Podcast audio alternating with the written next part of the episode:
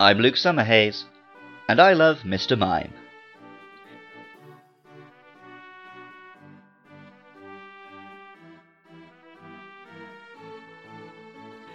The art of mime can trace its roots back to ancient Greek and Roman theatre.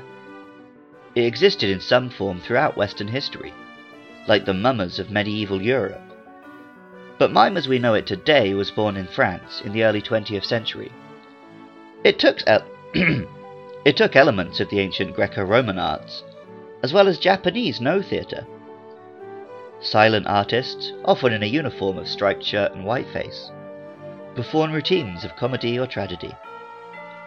Even if you don't know anything about the subtle art of mime and its storied history, everyone has at one time or another in their life attempted the routine of putting out their hands and pretending to pat an invisible wall. Mr. Mime is the embodiment of this concept.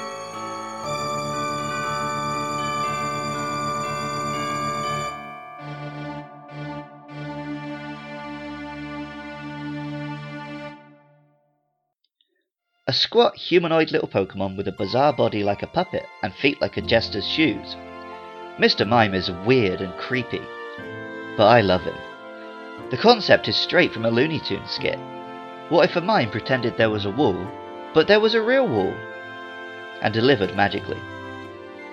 Mr. Mime's name suggests that it's a male monster, but actually this Pokemon can be found in equal numbers as a male or a female.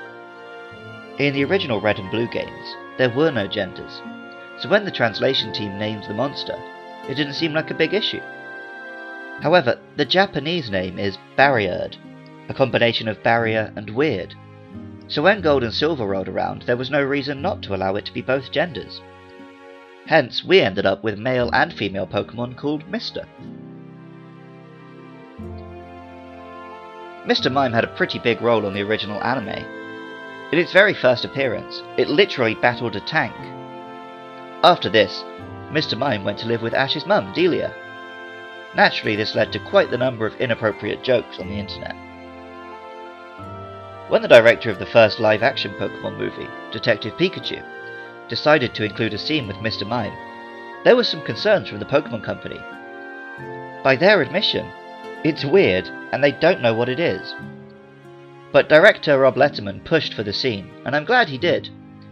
It was one of the funniest scenes in the whole film. As of the fourth generation, if we breed a Mr. Mime holding an odd incense, we can find an egg containing Mime Jr. Mime Jr. is a cute little cloth puppet of a Pokemon. Like all baby Pokemon, there's a part of me that finds it unnecessary, besides its ability to breed new moves into the species but he is a sweet and harmless little creature. In the anime, Team Rocket's James befriended a Mime Jr., and he could often be seen mimicking and copying the human characters around it, to genuinely comical effect.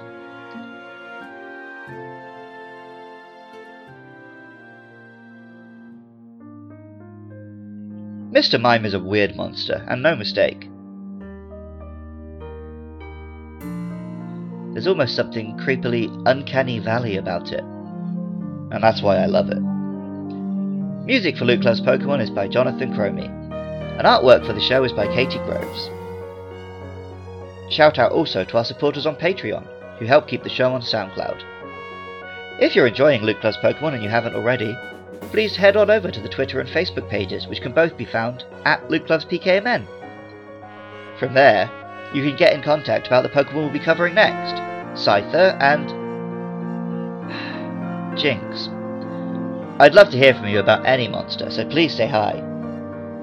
I love Mr. Mime. And remember, I love you too.